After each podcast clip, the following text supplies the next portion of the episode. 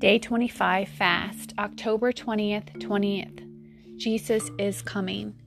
Concerning the times and the seasons, brethren, you have no need that I should write to you. For you yourself know perfectly that the day of the Lord so comes as a thief in the night. 1 Thessalonians 5, verses 1 through 2. Paul described to the disciples that what would take place when Christ returns. The Lord himself would descend from heaven with a shout and with the voice of the archangel, and with the trumpet of God, and the dead in Christ will rise first. Then we who are alive and remain shall be caught up together with him in the clouds to meet the Lord in the air, and thus we shall always be with the Lord. Therefore, comfort one another with these words.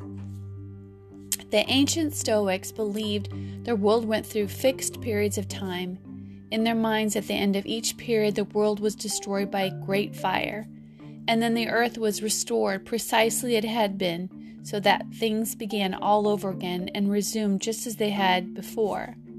In other words, history repeated itself over and over. The same stars followed in the same orbits, and the same lives were lived again. With the same friends, the same concerns, the same experiences. Everything was restored each time human beings were bound to an eternal treadmill from which there was no escape. The Apostle Peter's words cut directly against this thinking when he said, According to God's promise, Christians are to look for the new heavens and a new earth in its righteousness dwells. 2 Peter 3:13. Moreover, he says, if we believe God's word, we can know that history is racing toward this day of the Lord's coming when heavens will be dissolved, being on fire, and the elements will melt with a fervent heat.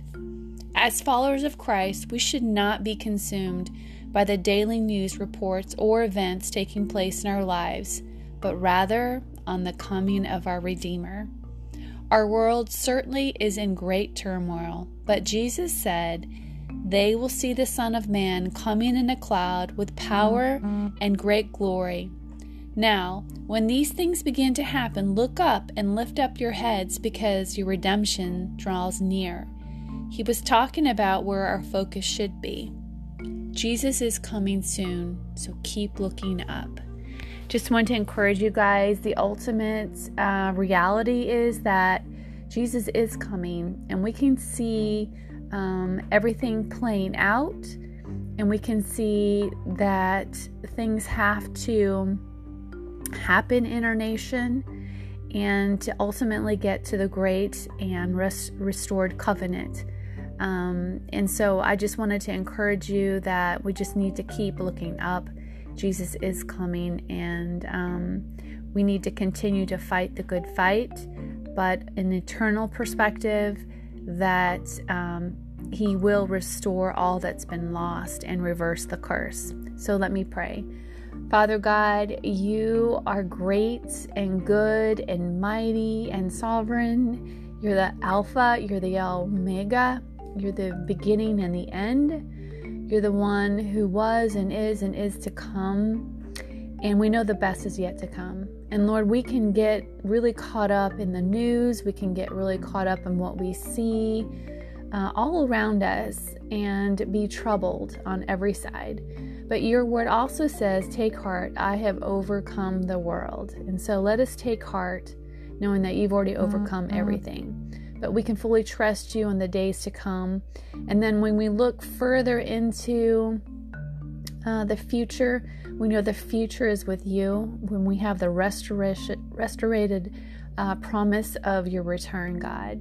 So, Lord, let um, let us just keep uh, looking up knowing our redemption is near, but help us to be accountable and, our, and when we arise up, that we will stand for truth and that we will be awakened by what is happening around us and we will call out things that are wrong and we will rest in the confidence that you um, go before us.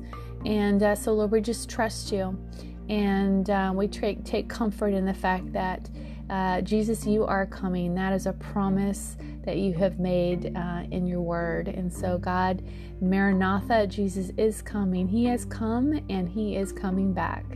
In Jesus' name, amen.